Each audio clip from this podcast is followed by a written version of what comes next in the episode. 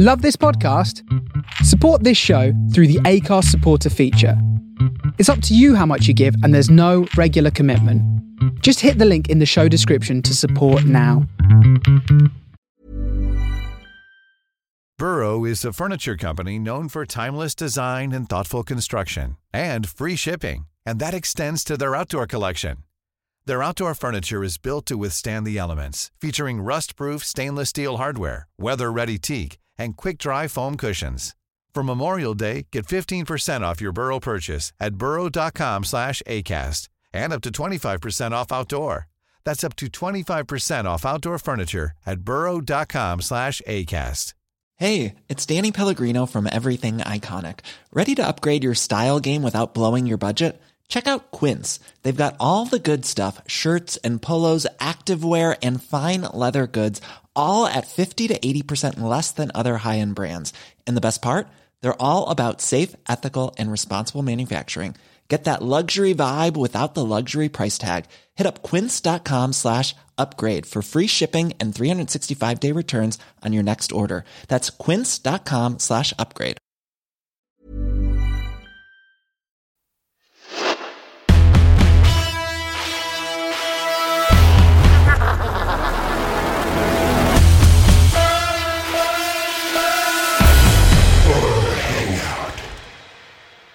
Welcome to the Horror Hangout, a podcast where film fans watch the best and worst horror movies of all time and talk about them. My name is Ben Errington, and I'm joined by regular co-host live all the way from Paris, France.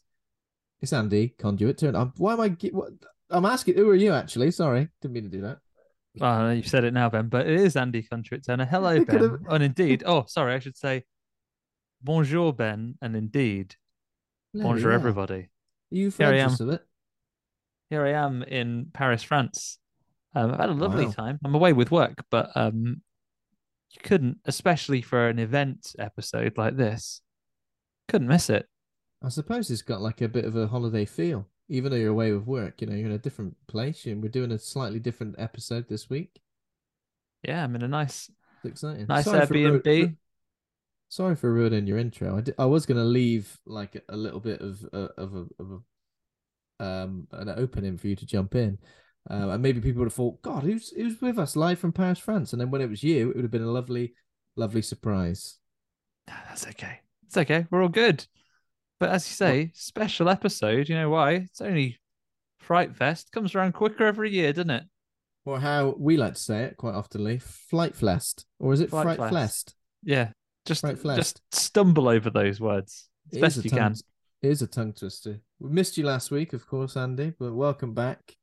But Um, you and Vanna did a great episode. I really enjoyed hearing your takes on uh, I Spit on Your Grave. Um, I did watch them both. I can give you my thoughts in a Oh, little you bit. did? What we've watched. Yeah, yeah, yeah.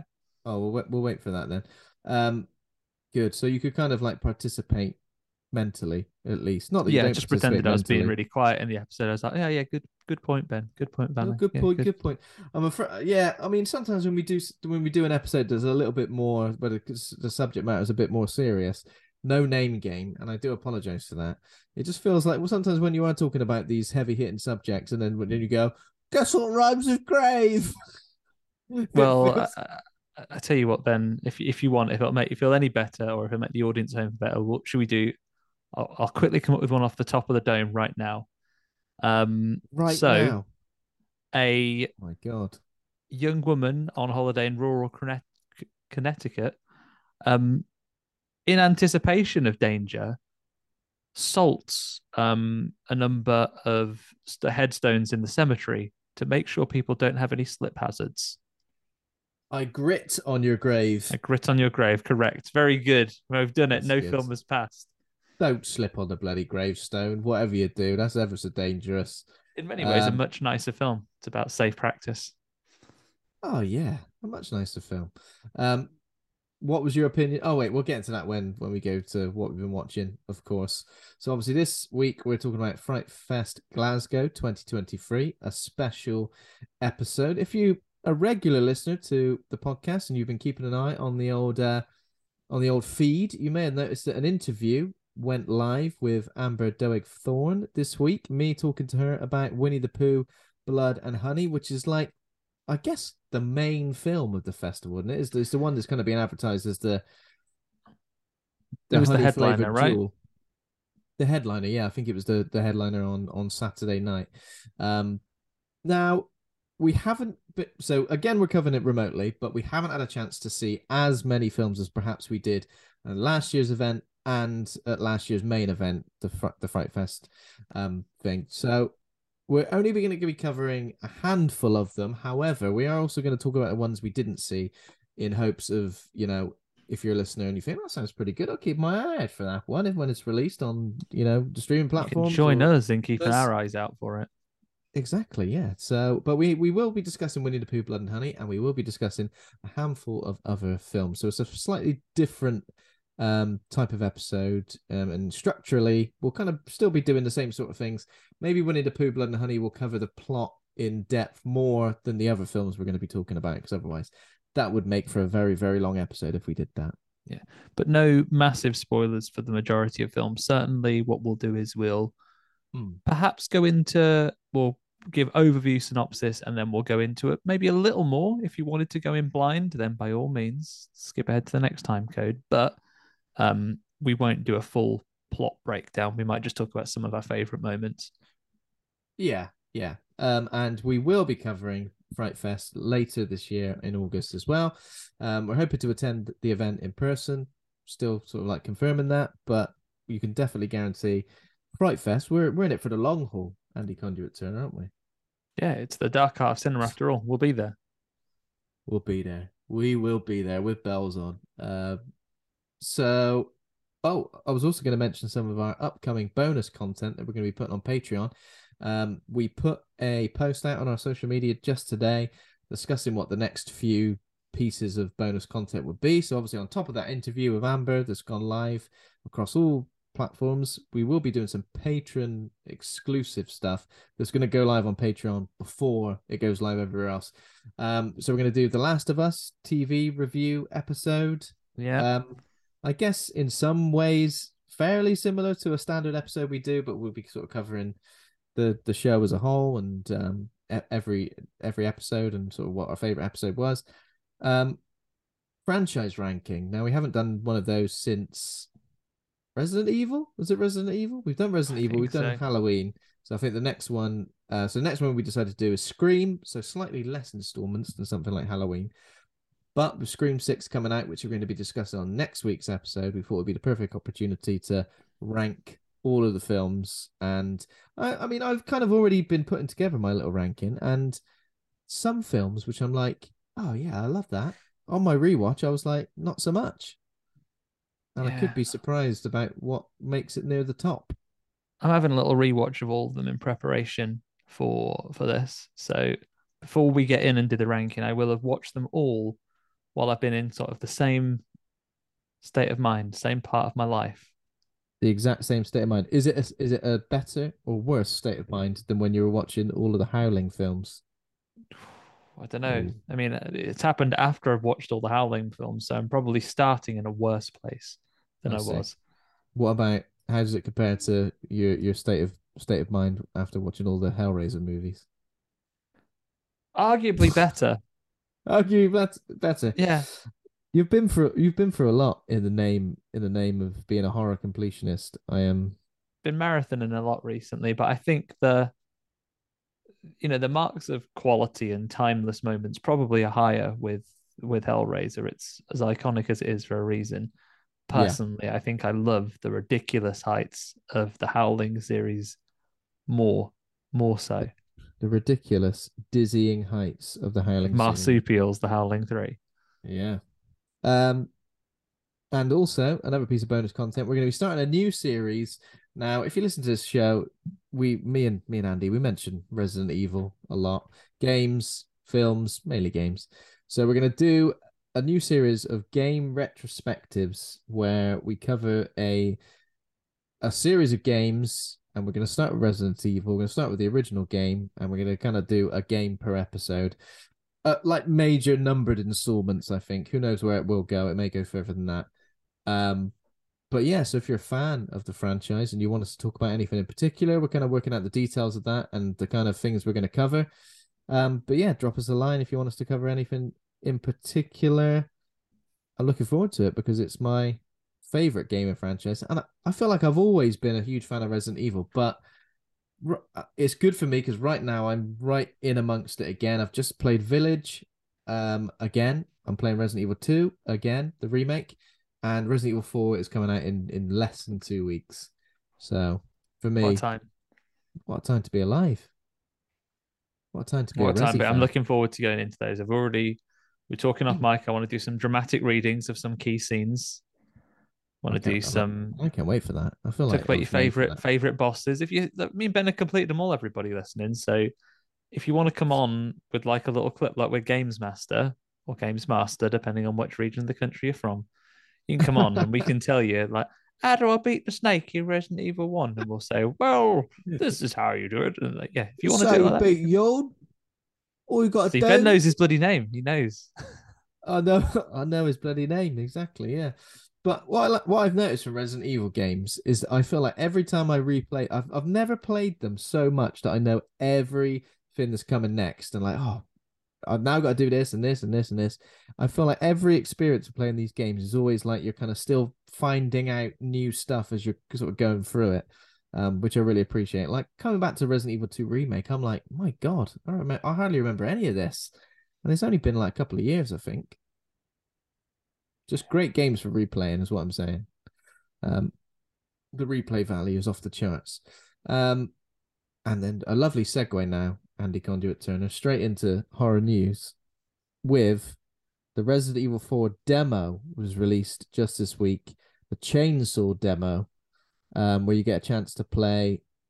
I'm assuming like oh, oh yeah, a very early section of the Resident Evil 4 remake. Have you had a chance to play it?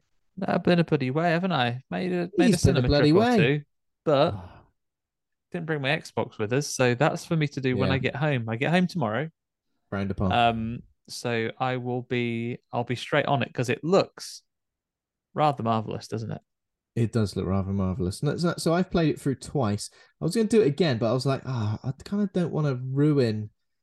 I don't want to like overdo it because I'm going to play the section again in the main game. I don't want to get to that and go, "Pff, done this, Sick of this. sick of this, been there, done it. First thing I'll say, looks great, sounds great. The sound design, sound design's awesome, like re- incredibly atmospheric, and everything's a lot darker because I always feel like with Resident Evil Four, it's one of those games that is is amazing, is an absolutely superb installment of of the franchise, and it's a lot of people consider it the best of the franchise. It is very light. It's very light and bright. It's not as bright as Resident Evil Five in in the blazing, scorching suns of Africa. However, it's it's got like a hue to it, doesn't it? Resident Evil Four. Yeah, Whereas now now it feels like this one they've lovely gone sepia right, tone. it's got a lovely sepia tone. This one they've gone right. It's, it's pretty much dark everywhere, and even even in this this village section, which is where the main sort of demo takes place, it's kind of like I want to say dusk. So it's like the the, the light's kind of there. It's Um, not too spooky. If you're in the village, then you it'd be time for you to go in for your tea. It would when the bell when the bell chimes. Now, I don't want to. There's nothing to spoil because you know this is is essentially very very similar to the the section of the original Resident Evil 4 game, um, where you're just attacked in the middle of the village and you kind of have to survive until the bell chimes. Um, but yeah, there's a chainsaw man with a bag on his head, suitably terrifying. Uh, you're like surrounded by the villagers. It's tough. I did die. Um, I kind of went into a room and did, and there wasn't a way out, so I kind of got penned in and chainsawed through the gullet. Um, but what I will in the say, Gulliver. right in the Gulliver, it's got me very excited for the main release of the game. I think I'm gonna have to get it on release day because otherwise I'm gonna get serious FOMO. Um, but yeah, Resident Evil fans are eating good, and these and these remakes seem to be, you know, down to enemies being in like the same place as they were in the original and everything like that. And you can you can German suplex uh, a little old lady. Good. Fair- Don't go copying that in real life, everybody. That would be entirely irresponsible. But in the safe space that is Resident Evil 4, you suplex people of any ages that you like. It's good though because you know you feel like it's deserved because they because these old ladies come at you with a pitchfork, and Yeah. they do. You, you to be fair, I'd say even with- in real life, if an old lady comes at you with a pitchfork, you probably can suplex them. yeah, but Not like, just if they're if they're coming at you saying something like, "Oh, would you mind helping me with this pitchfork?" If they're coming at you with murder in their eyes, yeah. suplex sound of- away. All the sound effects are the same. Like these villagers are saying the same things as they were back in the day, which is kind of good, but also like PTSD a little bit when they go "Puta la stea," or whatever they say. Sorry, don't speak Spanish. Um, when they say that, and yeah, suplexing a, a granny is is always a is always a pleasure in the safe space of a game. Um, you can parry things with your knife as well, which is good. I think that's going to lead up to a certain knife fight boss as well. Um, Yeah. But yeah, good good Looking times. Twenty forward to getting fourth of March. Twenty fourth of March, I think is is is released. Um, also, as I mentioned previously about us doing the Last of Us um episode, it was the finale of the Last of Us. Uh, well, I saw it last night, and no spoilers, of course, but what a time in terms of in terms of a um an adaptation of of a of a, a well loved original property. I think this is how you do it. It's like some scenes are one for one, and some lines of dialogue are like exactly the same as the game. However, it feels like its own thing, and it knows what makes it m- makes it work. I think I, I was saying this is a perfect example of the game is obviously written so well that they've gone. Let's just do that scene beat for beat Yeah. because why would you not want Made to? Made with great cinematics in mind, I guess. Um, Yeah, I've got two more to go. course. but Mm. I'm very much looking forward to finishing it. I've been enjoying this series immensely from start to finish, even as someone who hasn't played through the game. So all the things that people are watching that are very much, oh, really, really well lifted from the game. This to me, oblivious. In fact, when I go through it, I'd be able to say, oh, it's just like that TV program, infuriating gamers everywhere. But um, I shall. uh, I shall look forward to playing through it. Um, get a little bit more free time on my hands, and I'd be Mm. looking forward to catching up. Well, of course, there's the PS5 version now, which is going to be like the definitive version to play. Um, I know that season two was already confirmed, which is good. But I think there's been some chat this week saying, look, it's going to be following the game. It's going to be following the storyline of the second game. However, it's not going to be like season two is the second game. They might take their times time with it a bit more, and maybe you know they can go in a few different directions. I'm sure they'll remain pretty close to the games, but because there's not a third game and it's like a, a Game of Thrones scenario where they're quickly trying to get a game out before the, series continues, I don't think they'll do that. But I think they've said actually. I, I heard an interview saying one, they're not gonna. I don't think they're going to allow them to overtake the games, and I also think that they've said we might even do one. Might leave it at ten years. we might not even do one, you know. We might not even bother. We might do a bit of a game and then we'll go. You know what? We actually can't be bothered. We'll start a game, and so it's just there. a. It's just like a card game spin off. it's just a card game, and then we'll make a third series based on that card game spin-off, um, which would be exciting to watch. I'd watch that definitely. Um, Uh, yeah, I, I'm looking forward to more of it. I'm looking forward to watching the end. Looking forward to talking about it. I saw the news that was uh, like, "Hey, guess what, everybody?" Because because what the public responds to is how a thing that you like is better than another thing that someone else likes. Can confirm that the finale surpassed the viewing figures of of House of the Dragon. So oh, you know, okay, if interesting. if you need to know that one thing is better than another thing, then uh, then that's Yeah. then that's a bit of news for you.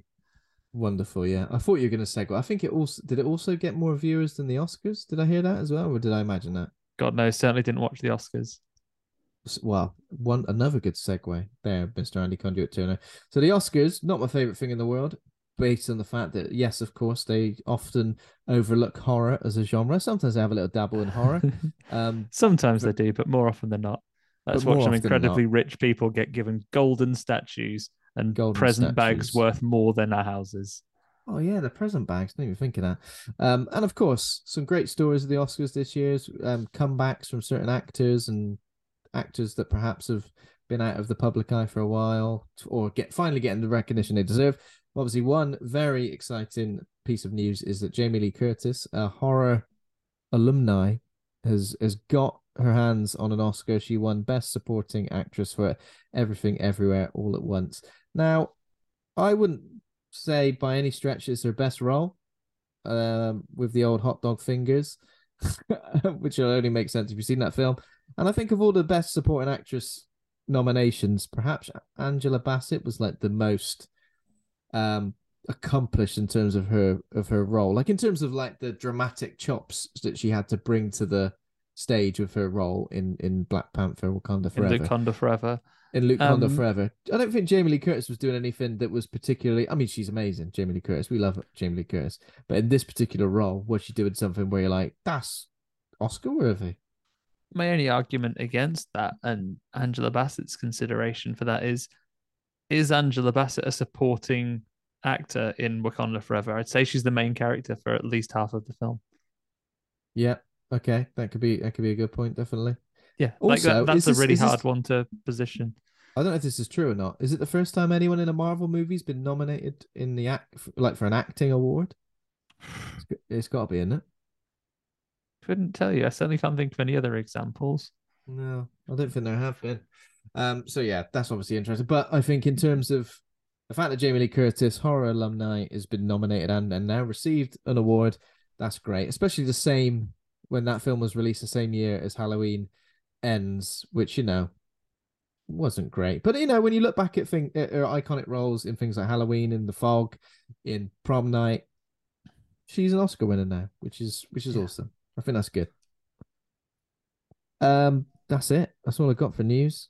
Andy, have you got anything? No, I mean, live from- obviously, we'll touch on that. I do know Paris, that. Um, I do know that Brendan Fraser also won an Oscar. I mean, would you say Yeah. it's an action comedy? But The Mummy is a spooky man, and that's obviously what we all know and love Brendan Fraser from.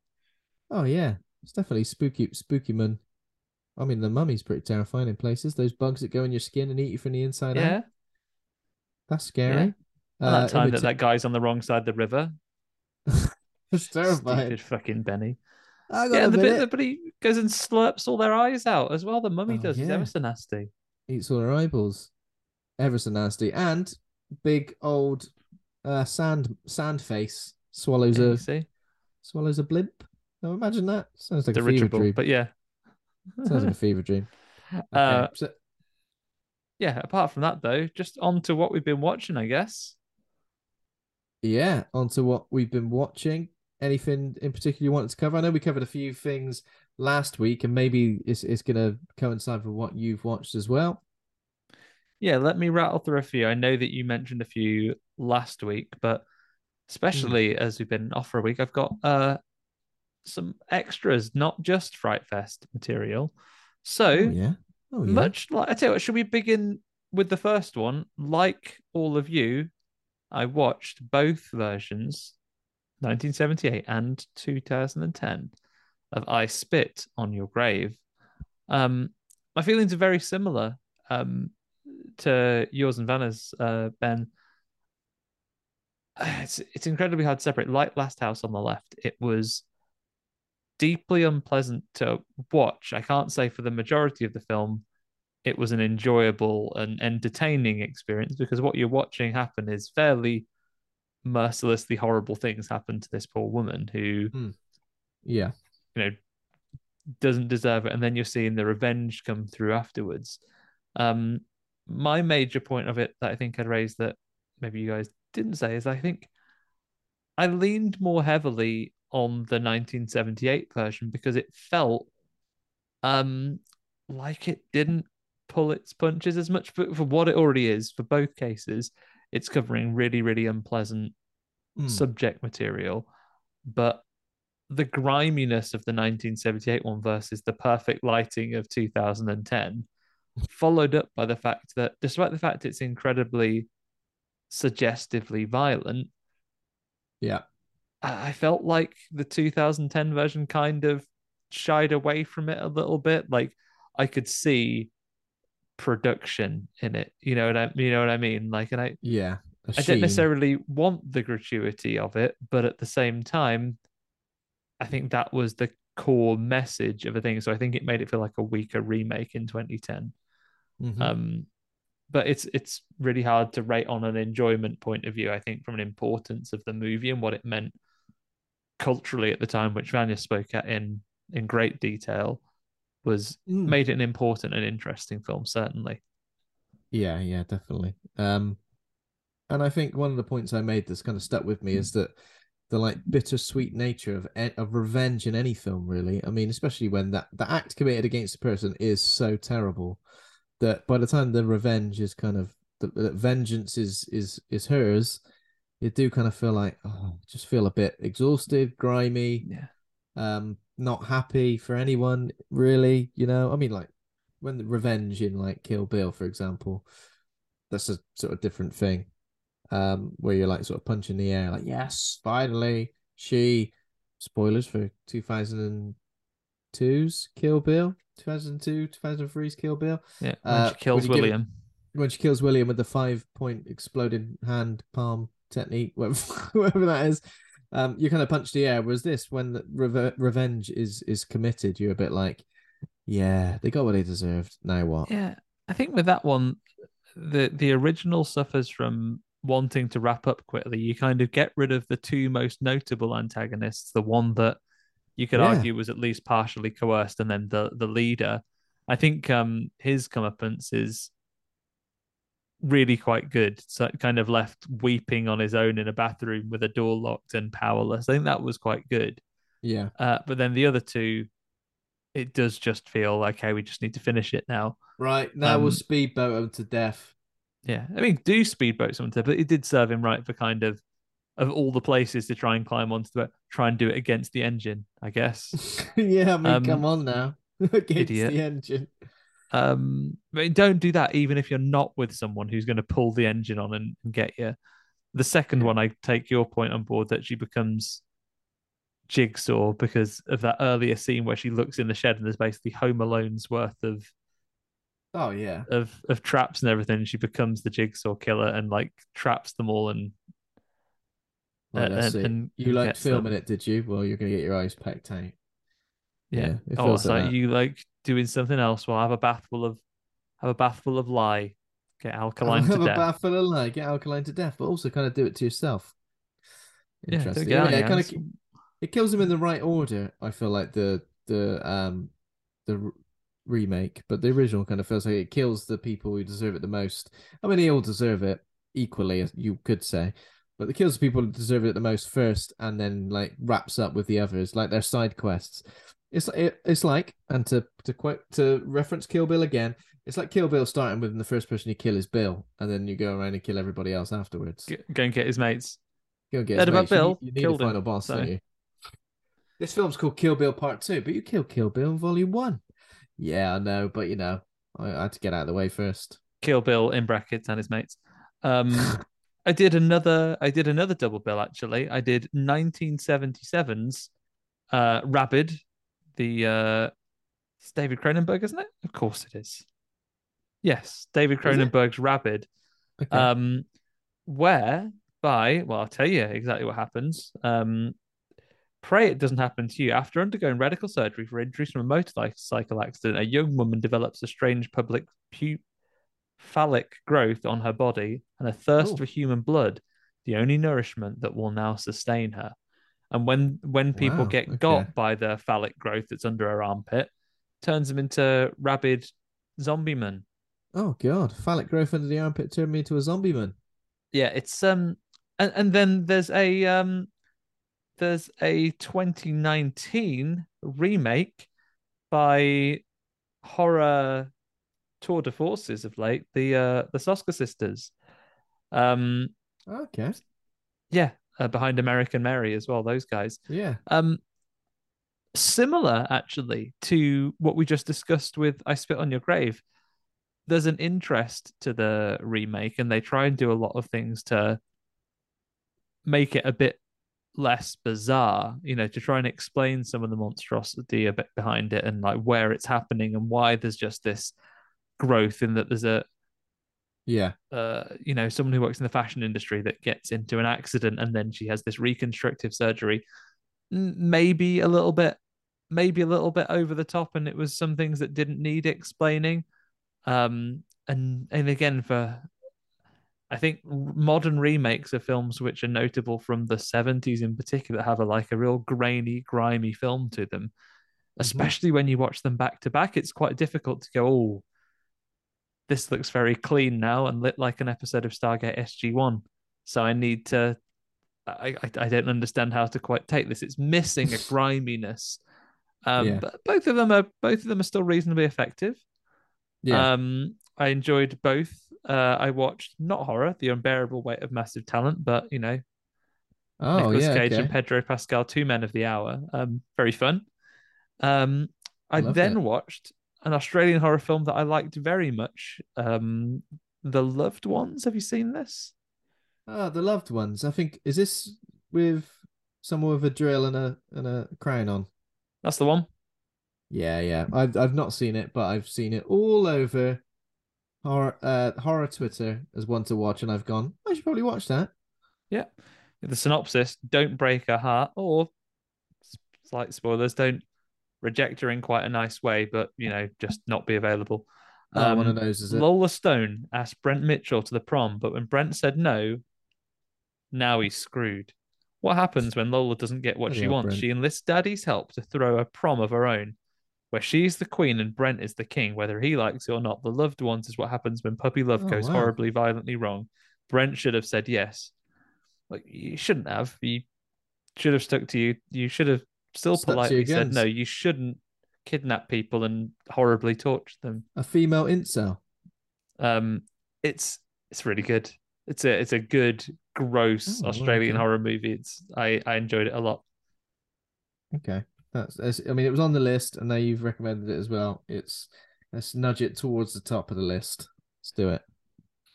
Thank you very much. Another couple for you. I watched a film by uh, a film called Leopard Heels, uh, directed by Chris Oh. Turner. Now, normally when someone has a similar name, you'd say no relation, but in this case, actually a relation. It's my uncle. Um, it's a it's a short it's a short film that uh, he put out. It's available on YouTube now. I'll put the link in the show notes. Notes. Um, yeah, it's it's a fun short horror movie about a woman who begins by going to a job interview and then sinister under under undertakings are found in the in the office with some sort of surreal horror elements there. Awesome. Uh, we'll definitely put that in the show notes, Andy, and uh, we'll have to get your uncle involved in the show Get somehow. old- Tell us about making it. come come along and talk about making it. Yeah, I I enjoyed this not just because I know the person that made it. I think it's very good. Um, and be checking it out. finally, I got round to watching the bloody Outwaters, which you saw the other week as well, right? Yes, I saw last week. I think I did mention it on the show.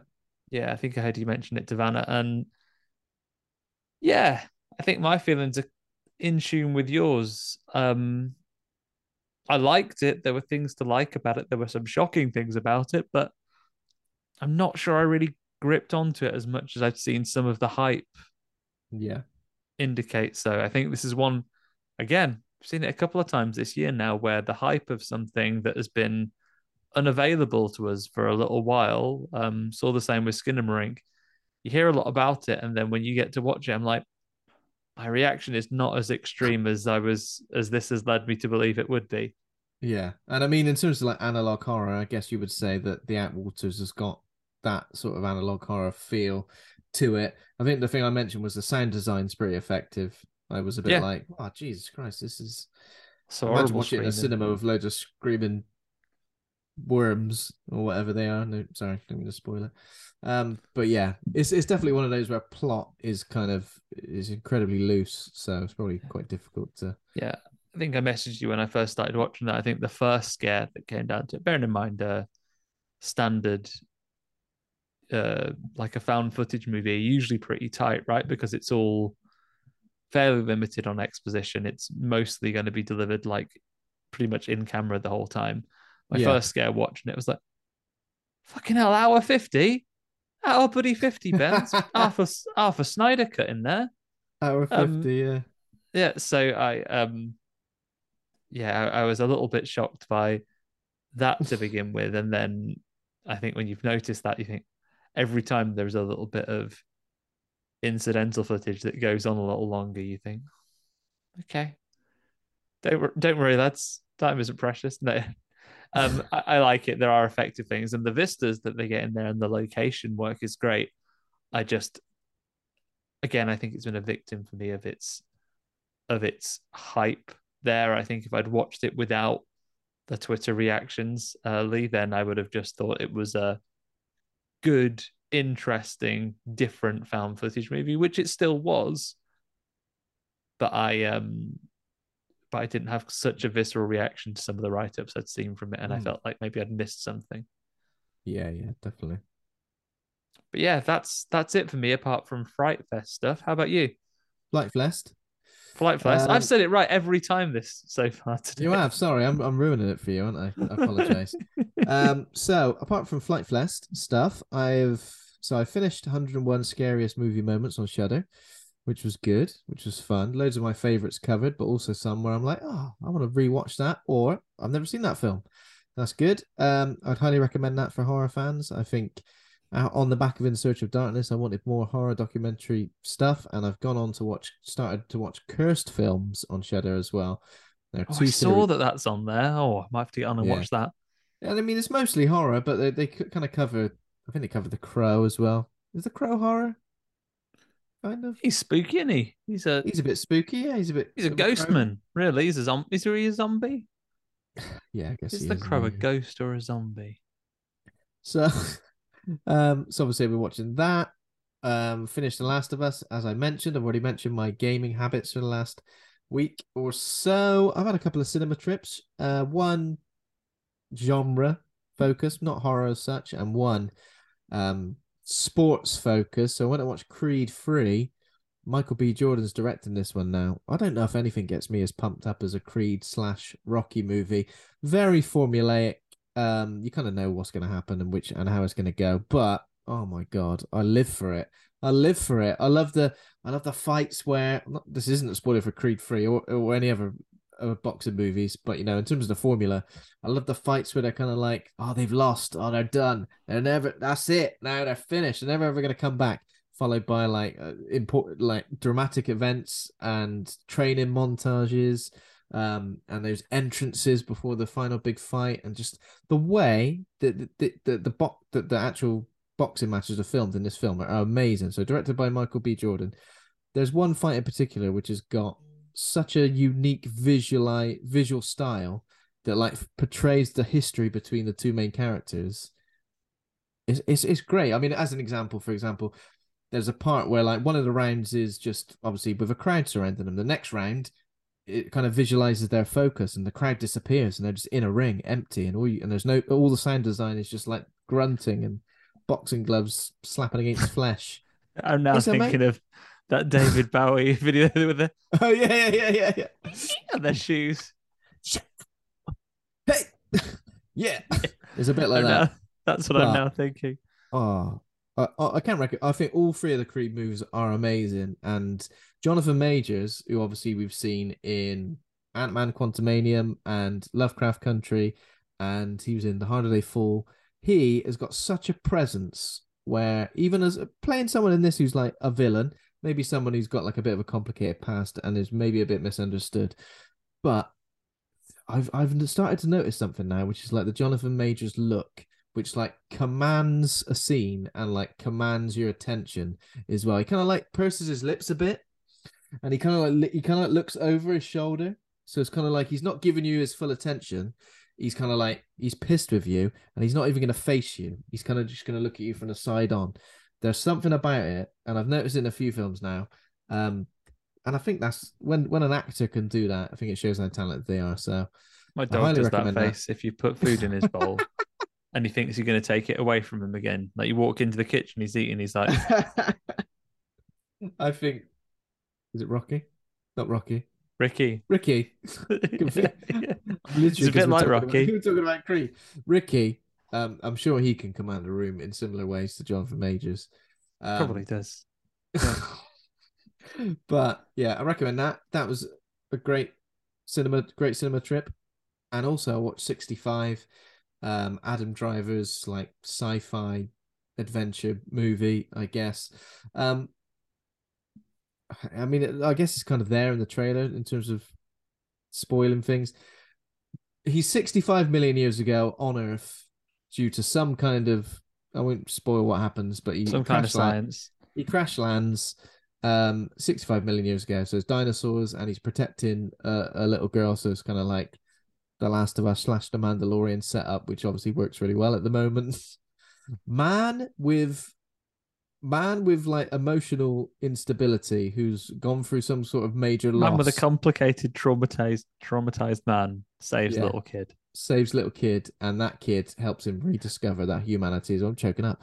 Rediscover that humanity as well.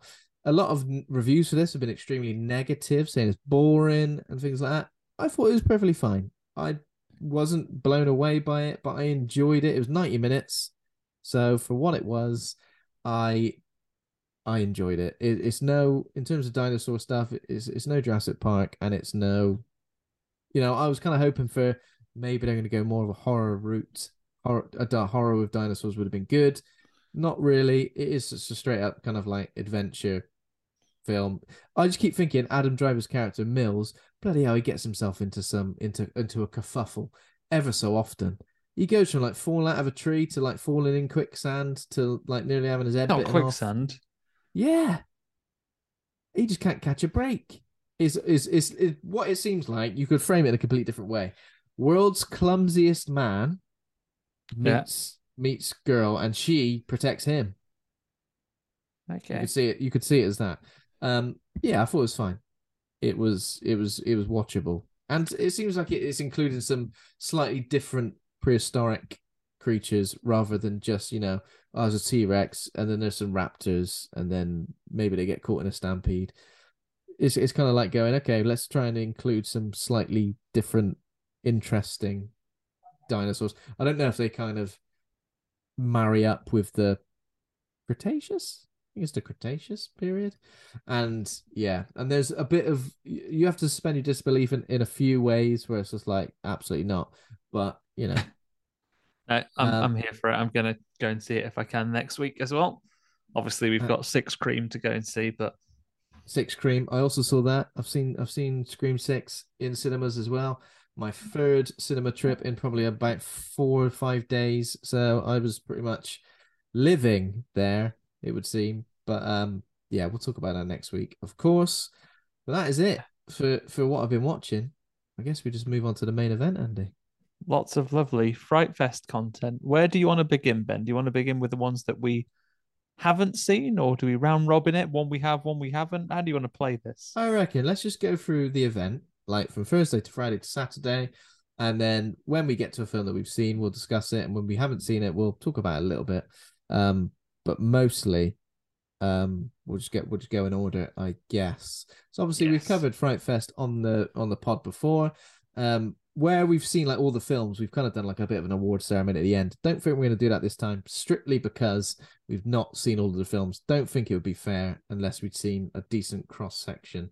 Um, but we have seen plenty, and we will be covering obviously Winnie Pooh, Winnie the Pooh, Blood and Honey as the main event as well. I guess we'll do that last, then Andy, if we go. yeah, we'll Let's- save we'll save Winnie for last, shall we? Save old Winnie for last. So, of course, uh, Fright Fest is the horror fantasy event. It returned to Glasgow Film Festival for its 18th year, running from last week. So it's Thursday the 9th of March to Saturday the 11th of March.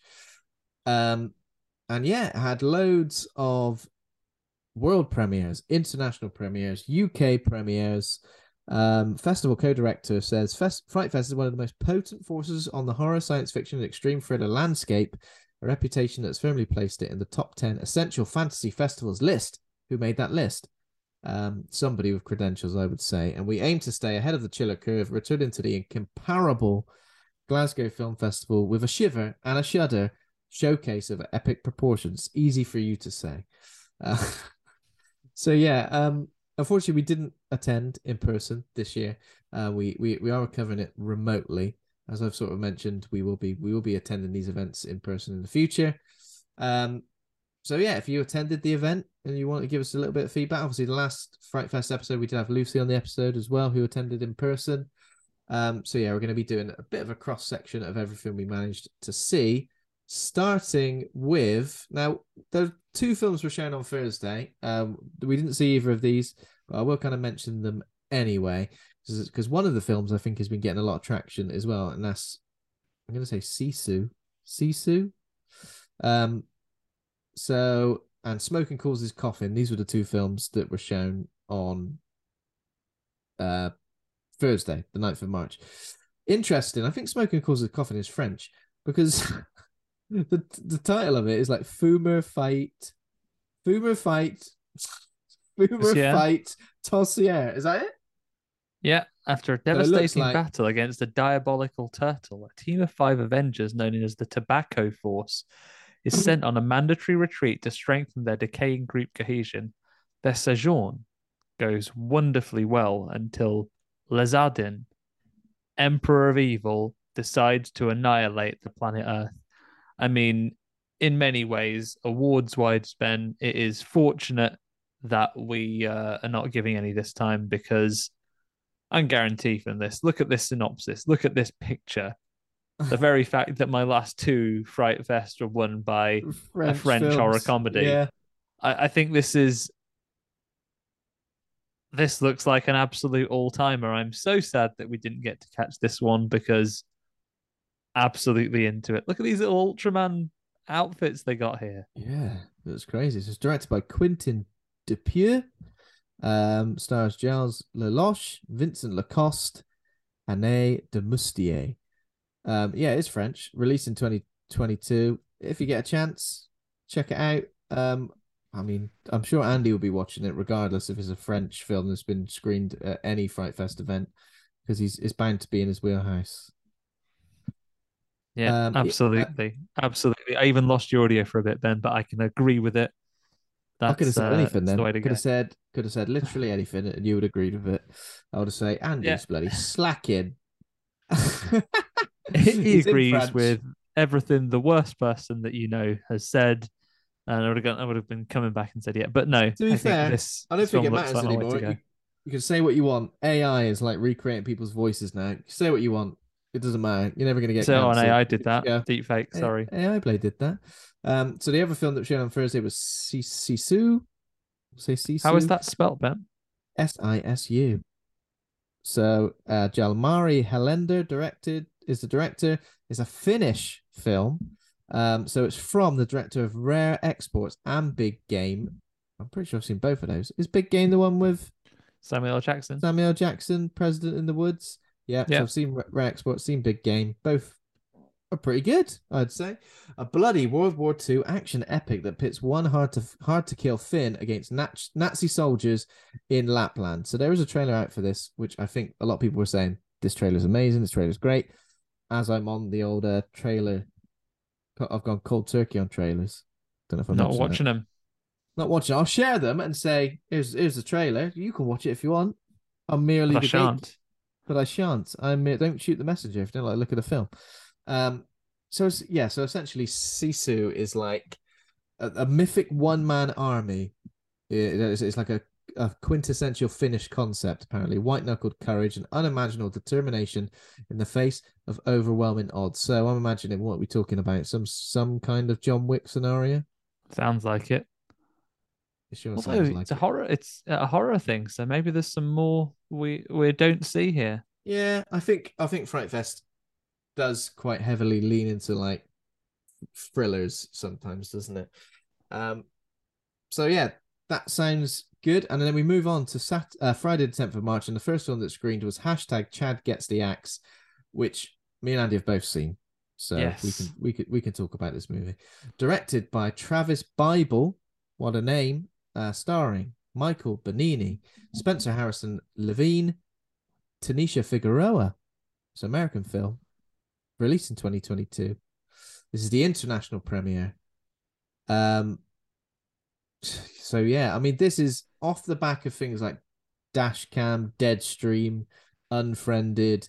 This is kind of like a found footage slash screen life horror movie. I mean, it's kind of got the exact same premise as Deadstream, right? Yes. I think for me as a viewer, another example of something I really enjoyed because Deadstream was my top movie last year, right? Like it, it like there we go.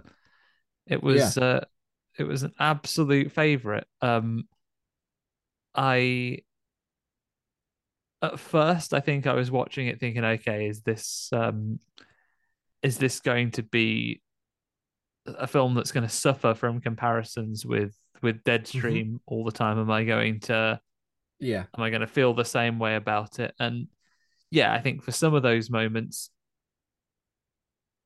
it was something I was thinking, oh, it's reminded me of a film I really enjoyed, and am I comparing it to it? But I think it stands alone on its own merits. Um, and on a number of occasions, I kind of like it with the multiple dynamics of of different people that are involved in it.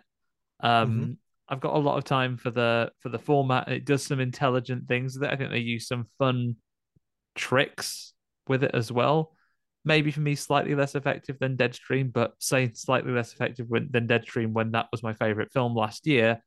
Um, yeah, shouldn't true. be taken as a major criticism. I think it has some good moments in it. I was kind of confused because I was like, it kind of spins on its head of who's supposed to be the lead, doesn't it? Yes. You're kind of with one guy for a while, and then suddenly you're with another guy. I don't know how I felt about that. I was a bit like, maybe like one guy was being played for laughs, and you're kind of like, can't wait to see this guy die, and then he becomes the lead essentially. Yeah. Uh, which is for me, I was a bit like, oh, I'm not sure how I feel about this. I think if I hadn't seen Deadstream and I didn't know what Deadstream was, I probably would have appreciated this a lot more. Because I had seen Deadstream, it kind of just felt like I was sort of watching that, but the character, the main characters weren't written half as well as perhaps the main character in Deadstream. Yeah, I think that I think that's true. Certainly for my tastes, but I think it's an easy film to recommend if you did enjoy Deadstream. If you're enjoying what's happening um, with people experimenting with, uh, you know, this type of screen movie, particularly looking at these types of personalities that you have your people who are famous for streaming and the focuses that they have and the triggers that they have and the way that the technology works. Um, I think there's some really good things to take from this. Um, yeah, maybe slightly suffering the fact that Deadstream was so successful last year. But um, by and yeah. large, I think there's some stuff to enjoy in this one. If you enjoyed one, you should enjoy the other. Yeah, yeah, I think I'll agree with that. If you if you enjoyed Deadstream and you want more of that, um, then then by all means. I think if anything, it just shows that look, the found footage genre is constantly evolving. Um, the found footage genre in horror, in particular, I mean, um, is constantly evolving, and for that, I think we should kind of be um excited about it because I mean, it's still, that, it's that still said, going. like found footage is going and it's evolving. Do these things? Do these screen movies? When do they stop being found footage and they become their own thing? Because I guess is yeah. that is this found footage? Because this footage isn't found. This is stuff that's been allegedly broadcast, right, live. Yeah. So is this in the same genre as technically a Ghost like, Watch. That was my other comparison. Actually, is this like a like yeah. like a miss like you know is this still... is this a US is this a US Ghost Watch? Yeah, um, I mean, I guess it still is found footage, isn't it? Because it's, cause it's supposed to be that like this is really happening. Oh my god, they're still filming. Why are they still filming? Sort of thing. Yeah, true. Um, in terms of like scares, I mean, there are a couple. Um, I don't think there wasn't much gore, was there? Was there much gore? No, not particularly. Not particularly. It's quite it's quite gore. It's not. Yeah. Of it's not too heavy. No. Okay. Um. So then next up after that was another film that we haven't seen. It's called Irati. It's directed by Paul Urkijo Alijo. Great name. Uh, stars Adurn as Karate. Another great name. And Eneko Sagardoy uh, Itziar Ituño. It's a Spanish movie. It was released last year. This is its UK premiere. Um, so apparently it's based on a graphic novel by J.R. Lander and Jay Munoz. Munoz. Sorry, uh, Christian nobleman Nico must fulfill the promise he made to his late father to protect and lead his people to a new era. To do so, he must recover his father's body, buried next to the Charlemagne's treasure. Is that how you say that word? Charlemagne. Despite his, despite his faith, he needs the help of his childhood friend, the pagan Irati. On this mythological and mad, mythological and magical mission, the two young men venture into a strange forest where everything has a name exists. Everything that has a name exists. If bloody hell, I'm going into this forest. What's in there? Uh, a car wash. That's got a name that exists. Uh, that's in there if you find it. Uh, what else? What else, Andy? Do a better, ex- do a better example of that. Um, the Stay Puft Marshmallow Man. Stay Puft Marshmallow Man definitely exists in there. Thought He's of got a him name. to- Not only has he got a name, but think of him and it exists. Um, the BN biscuit, but like, um, a bit a a, a, anthropomorphic version of that walking around. ready yeah, to the. Kool Aid, the, the the big jug of Kool Aid man, the Yeah, and as as I think we've we've asked before, honey is the- monster. He's in there. is the is the Kool Aid man? Is the jug his body, or is the liquid inside the jug his body? The jug is his body. Yeah, and the liquid's just an added bonus. Just his this film blood. sound it's just as just as blood. It's delicious. I mean, this sounds like a sort of um fantasy adventure film, doesn't it? Um Yeah. apparently it does contain strong violence, blood, gore, nudity, and threat. All Now, your you can decide all your faves. Which one of those would you say is your least favorite? Oh, threat. Threat, yeah, stressful. isn't it? Um, and out and just spell that for me again. So Irati. I R A T I. There it is. Yes, yes. Um, and then after that was screened a movie called Mother Superior, which uh, we both saw. Now, this is called Mother Superior, Dweller of the Threshold. I think that may have been what it was previously called. I think it's only called Mother Superior now. Um, directed by Marie Alice Wolfszahn. Um, stars Ila- Isabella Handler, Inge Maux, Jochen Nickel, Aus- Austrian movie. Um, a person desperate for information about her biological family starts a new position as a nurse to the aging, ill, and eccentric Baroness Heidenreich. Are you aging? Oh, I am pretty aging. Are you ill? I am. And also eccentric. That's a triple threat. That's a given. If I can afford to employ someone to look after me and I'm old and poorly, then you can guarantee I'm eccentric. Yeah. So for a shared longing binds them together, the old lady's memory contains a secret to Sigrun's true identity. So this is like set in the seventies. I feel like this could have been a movie which was set anywhere from. It could have been like uh, the Nun times. Yeah. The the the nun nun times time. back when Valak just was. Valak went back when Valak turned up. Um, but yeah, when I realized it was the seventies, I can't remember what it was. Whether someone was smoking a tab, I don't know. Uh, I don't know. How did you How did you feel about this? Um, I enjoyed this one. Um, it's got like uh almost like a gothic mystery about it. Um, in in the house and the setting. Um, and you're right. Like it's really hard to see the time period to begin with. It feels like it's set longer ago than it perhaps is. But I like the kind of creeping threat. Uh, no spoilers, but I kind of like the the gut punching reveals you get. Um, Yeah, and there's you know, as, uh, as, like- as everything unfolds. I like the intrigue and the mystery, and there's some like, especially for it's a language that I do not speak well, so I was definitely reliant on the subtitles. But I think Yeah. delivered it, it, you know, really, really well, really maliciously throughout with some of the with some of the moments. I like some of the reveals. I fa- it's a very short film. It's only like an hour and ten minutes. But yeah, it's very, then, I very short. find it quite slow in terms of the pacing. Like I, I kind of feels a bit more of like a character study than perhaps something that's supposed to be a straight up horror movie. And then it got to a point where I could kind of see where it was going to go. However, I think the the handling of that final occurrence slash reveal is done pretty well. And some of the Um, night terrors that happen in the in the run up to it, the the bits overnight are quite again, we're not gonna we didn't have the cinema experience. I think this one would have been another effective one in a cinema.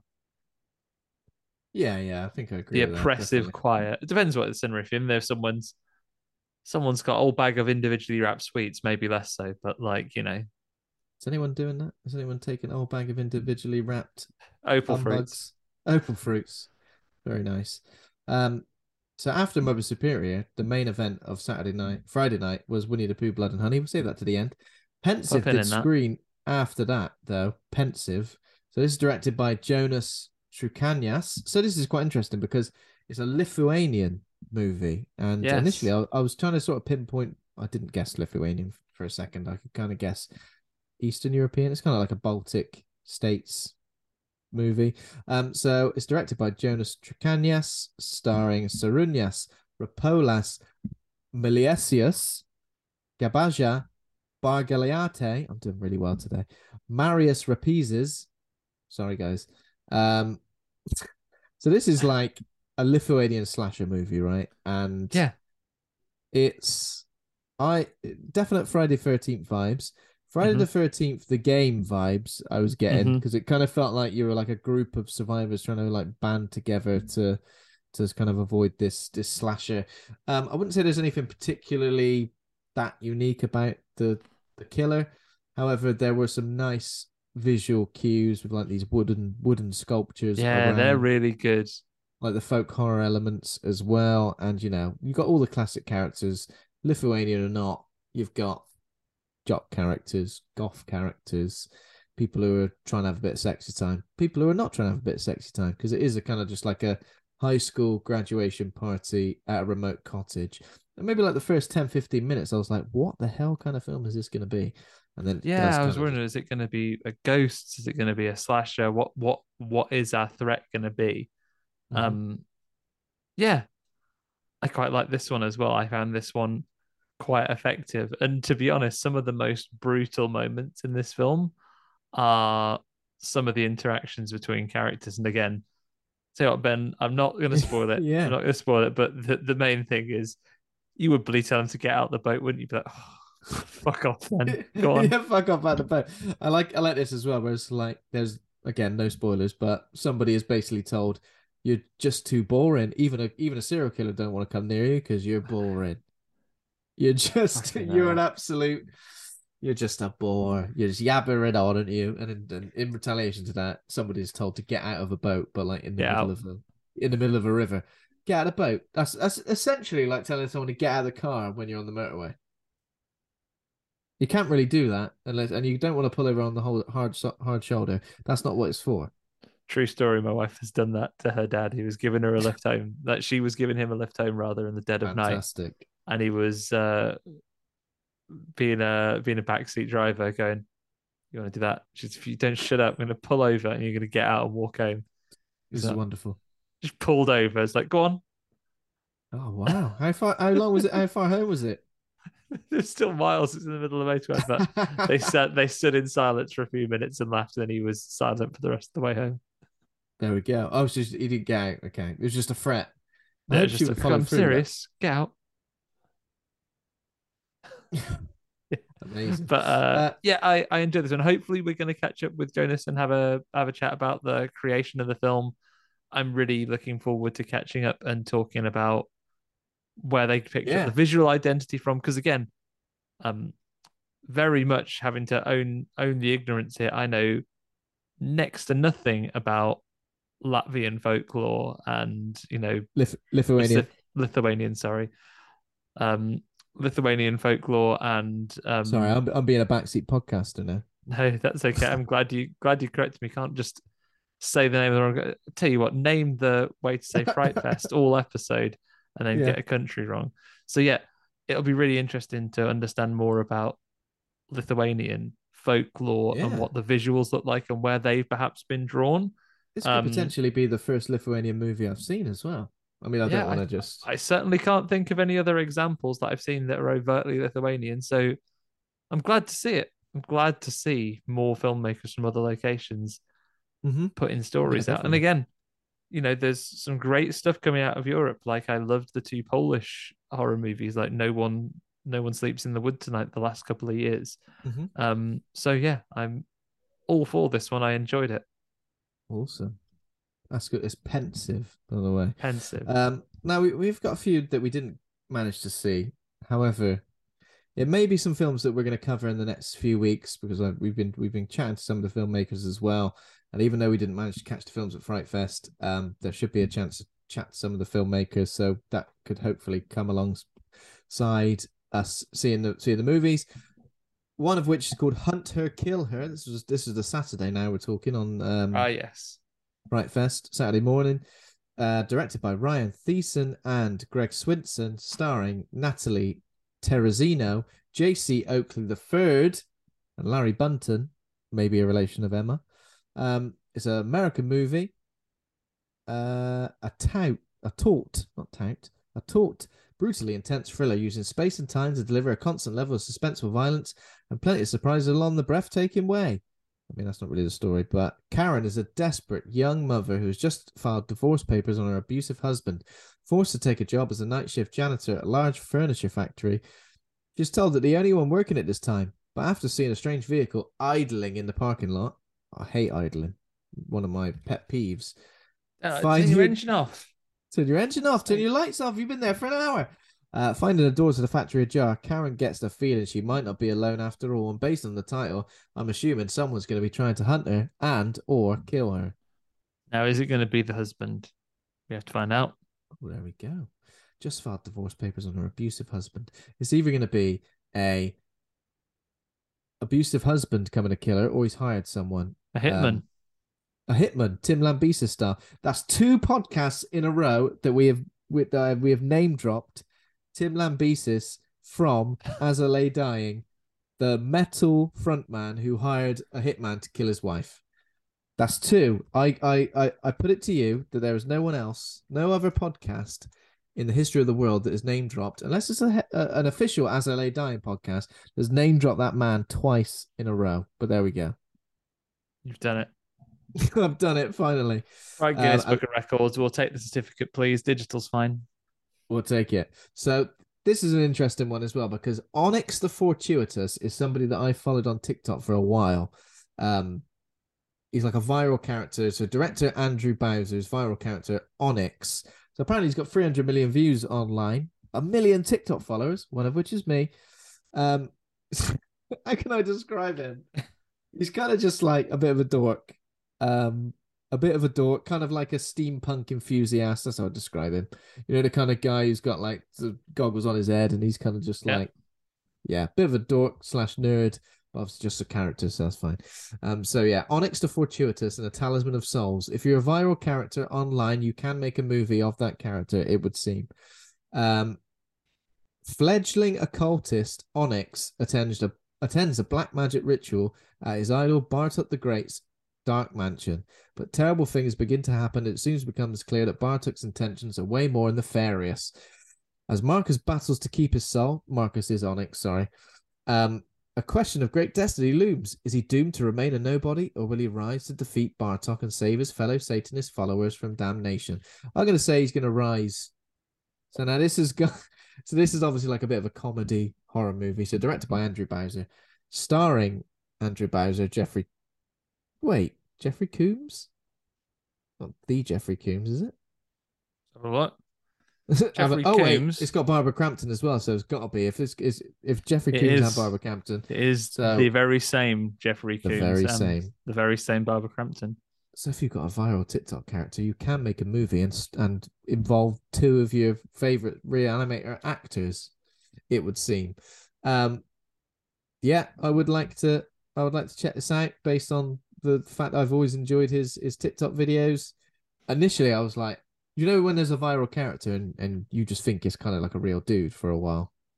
Um, I definitely thought that for a long time, until now they've gone. Actually, it's a character. Here's a film. a character. Um, so he's very good at sort of playing this role. Maybe he's he's not changing much from his his real personality. Who knows? But anyway, this could this could be cool. I think comedy horror. It's got to be fun to to watch at Fright Fest. So if you saw it, I hope I hope you enjoyed it. Comedy horrors Oh. have been my favorites for a little while. Some of the ones I've enjoyed watching the most in recent years as well. So looking forward to keeping this up. Almost asked you a very silly question when it came down to looking up this one to add to the watch list. I was like, you spell Onyx like the stone or Onyx like the Pokemon? It's like probably like the stone in it. And correct. O N Y. Correct. Is it the same? Is that not how Onyx No, Pokemon Onyx, spelled? Onyx Pokemon was with an I, not a Y. Oh, Oh bloody hell! for, Um, for, for legal reasons. So the next one, we didn't see this one, but I kind of wanted to because I've kind of heard good things about this. So Consecration, it had its international premiere, directed by Christopher Smith, starring Jena Malone, Danny Huston, Jeanette Suzman. Uh, it's a British film, and Grace is summoned to the Mount Saviour convent deep in the Scottish Highlands.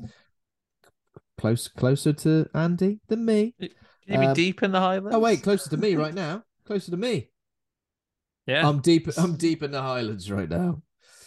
Um, following the mysterious death of her priest brother, refusing to believe he committed suicide because he's a priest, and determined to discover what really happened, Grace starts her own investigation as the nuns prepare a consecration ceremony to purify the holy site. Um, you know what? Demons or ghosts plus religious stuff. I'm all for it. So this again, uh, just from based on some of the stills and the poster, um, I think Jena Malone's great. Danny Huston's awesome as well.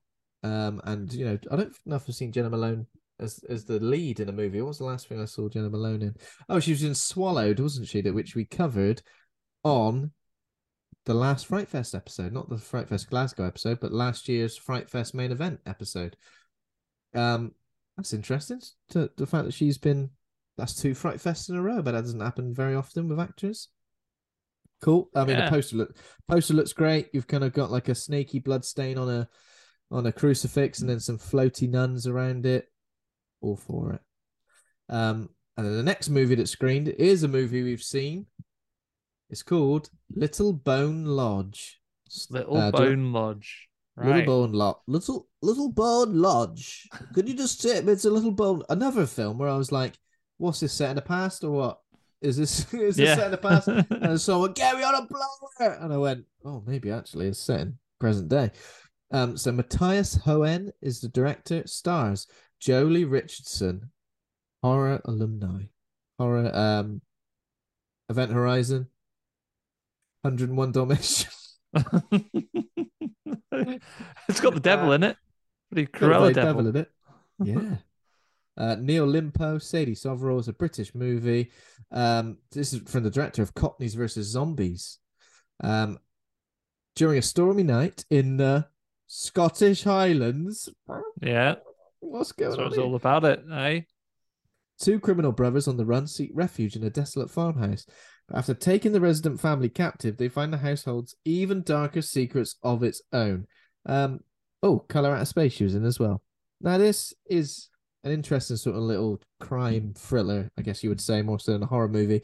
Um, and it kind of goes in a couple of different directions. There's a a reveal. Did I don't know if I necessarily saw this reveal coming as such, and it kind of flips the whole film on its head, doesn't it? Yes. um, which I think it does pretty well. I think most of the performances are good. Um, again, like you have to suspend your disbelief in in a, few, in a on a few occasions, especially when the old Bill start getting involved. Yeah. Um, but still, I think it's a it achieves what it sets out to do. I believe, and there's a lot of like, oh, I can't believe that just happened. Oh my god! But still, I think it's it's e- executed pretty well. I think this is. Oh, I know we didn't see too many, but certainly of the ones I've seen, I think it might be my one of my top runners from the from the first lot of the festival at the minute. Um, Yeah, I think one of those that you know we spoke about it when we talked about M Night's latest offerings recently. I think this film has an excellent first watch potential when you're going through it for that first time because seeing those reveals come through and the and the Mhm. And as the narrative is flipped and changed and who you are following and who you're interested in succeeding in what's going on with them flips on multiple occasions i found. Um even when even when a lot of things are already in play it still changes right up until the very end. Um really really interesting character work like intensely creepy in several moments um and like with each reveal it's almost dreading what they're going to uncover Mhm. um yeah it's uh i think this is quite effective quite well done yeah. I think of all the of all the films we saw, I think in terms of like if we were going to nominate anything for like the best film or like the of, of what we saw at least, or the best performances, I think this is probably up there. I would say.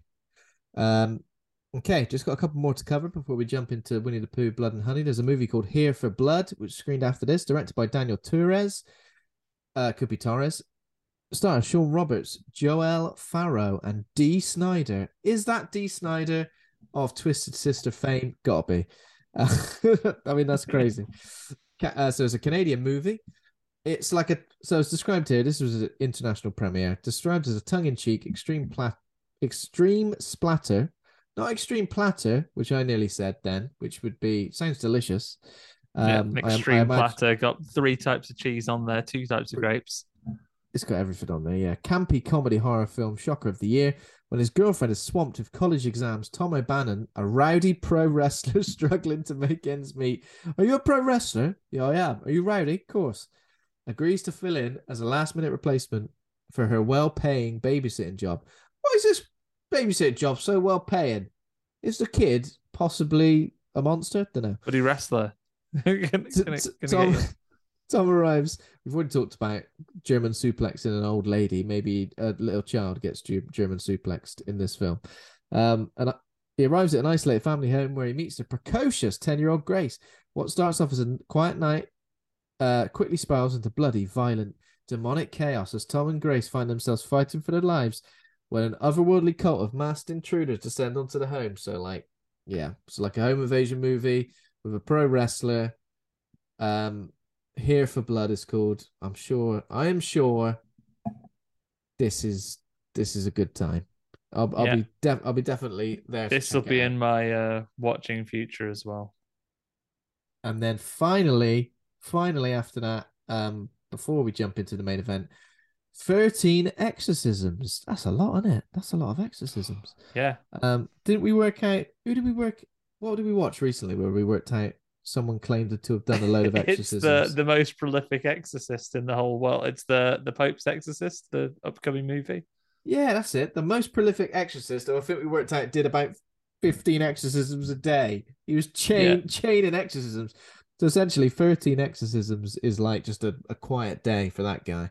Um, so it's directed by Jake uh, Jacobo Martinez, starring Maria Romanillos, Ruth Diaz, Silva Lopez. It's a Spanish movie. This is international. This was its international premiere. Um, so shy, sensitive teenager Laura is tricked into taking part in a Halloween séance to convince to contact the spirit of a mad doctor who murdered his family.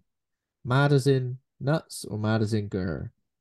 Know. you have to be pretty cross to, to kill your family. Both. From that night on, Laura's life is forever changed. Dark presences, terrifying visions, ominous voices, painful marks on her skin, and other paranormal phenomena haunt her. So then they call the priest, who says, "She comes never guess what? She's possessed." Classic case of more than one exorcism. It's going to take. it's going to take more than a dozen a book is it's basically like getting a tattoo lasered off where they go, look, we laser it off, but it's gone, isn't it? No, I can still see it. 13 more sessions. 13? It's agony. you got to book in several, like your driving yeah. lessons. Now, they are going to be this much if you get them just one at a time. Oh, if you no, want to buy like that. a block booking. I hate that because then you get locked into like learning to drive for five hours in an evening, and then by hour two, you're like falling asleep at the wheel. Never good don't want to do this anymore, please. please I'll just no. never drive. If you just parallel park here, then you can get on with it. Oh, for God's sake. Um, so yeah, that was that was that, and I guess yeah, the film we're going to discuss now, the main event is Winnie the Pooh, Blood and Honey. As I mentioned at the t- at the start of the show, I did recently interview the star of this film, Amber Doig Thorne. So if you want to go and check that out, we'll probably cover like some similar stuff to what we discussed about like the concept of the film, how it came about, um, how it was, what the filming of it was like, and yeah, because it's a slightly confusing concept, I guess. I mean, it's it's obvious on the surface what it is. It's Winnie the Pooh, but horror. But I I had a lot of questions, and Amber did answer them for me. I will kind of fill fill in the blanks while we're talking about this. Um, but it's out now in cinemas. I believe it it was its UK premiere at Fright Fest. UK and... premiere at Fright Fest, and it's now available in in cinemas, various yeah. cinemas around the country. Have a look for your local listings. Exactly, yeah. So it is Winnie the Pooh Blood and Honey, 2023 British independent slasher film written, directed, and produced by Rhys Frake Waterfield. It serves as a horror retelling of A.A. Milne and E.H. Shepard's Winnie the Pooh books, and it stars Craig David Dowsett, Dowsett as Winnie the Pooh, Chris Cordell as Piglet, and obviously I've already mentioned her, Amber Doig Thorne, uh, Nikolai Leon, Mariah Taylor, um, and it follows Pooh and Piglet, who have now become feral and bloodthirsty murderers as they terrorize a young a group of young university women. Is this set in the UK or the US?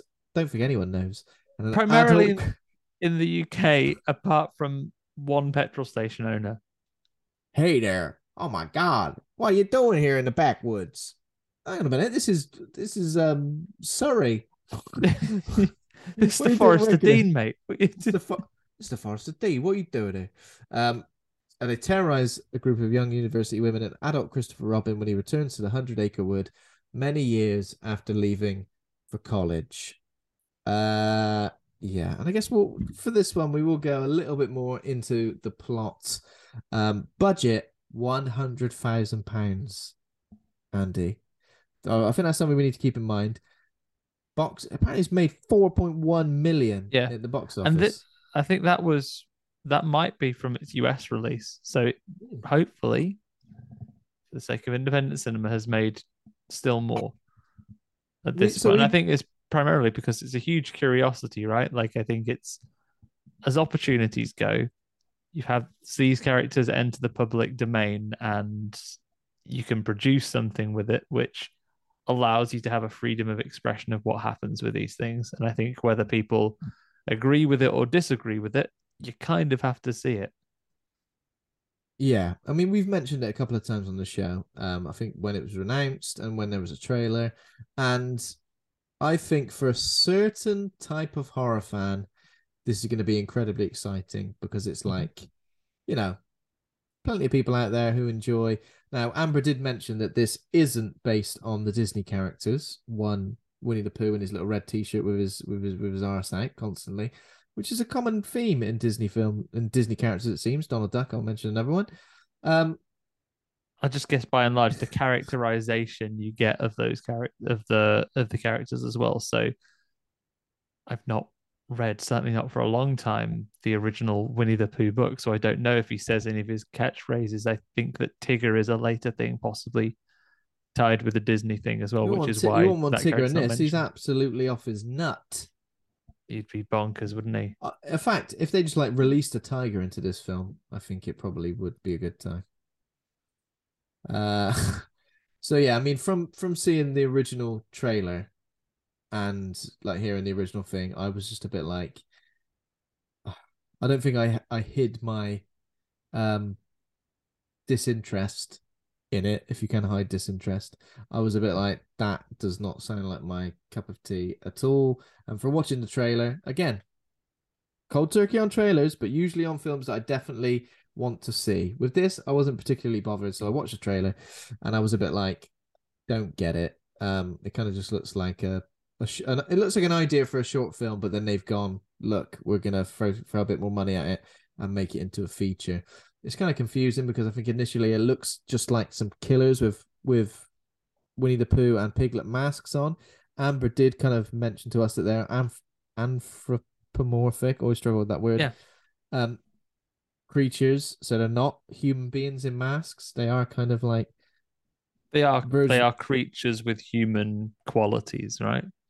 Creatures with human qualities. But I think that just confuses things. And I think if you're just like a general movie goer, do you know what I mean? I don't think it expressively says that. I mean, sure, we're reading, we're looking into the film, we're doing a bit of research, we're reading into the movie, so we find out that anthropomorphic. I'm gonna say 90% of people who watch this are just gonna think they're people in masks. Yeah, I, I think there are limitations that the budget they've had does drive. Like, I think it's going to cost you a lot more to take out those human qualities of them. The masks, the you know, the masks create the faces of those things, but there are human elements that you can't disguise with the budget you have.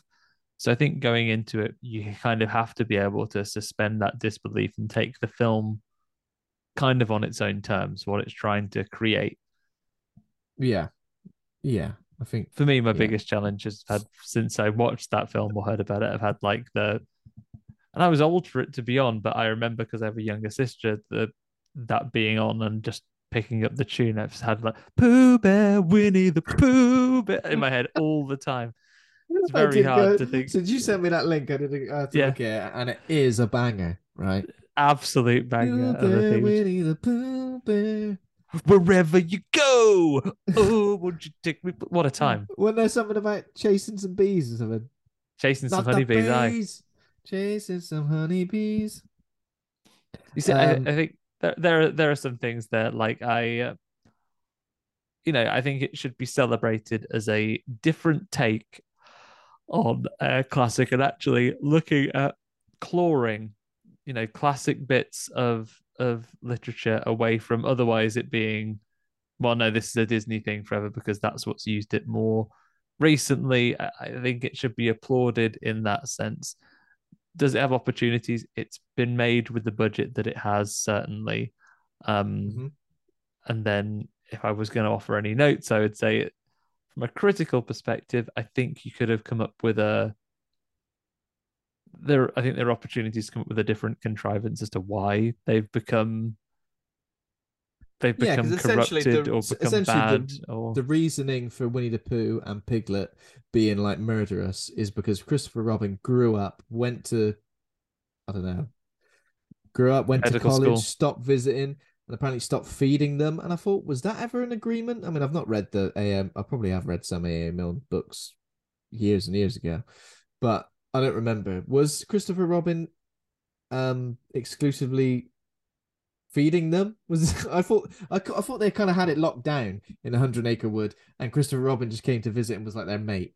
Um and the fact that they've gone crazy and rabid from him not visiting just strikes me as like i think i mentioned this with amber you know when you if you live in a small town and you like leave go to college university and you come back and everyone who hasn't left that small town is like angry at you. Well so you went to university did you? What did you study? Oh yeah give it a rest. Oh i'm not interested. Be the twat.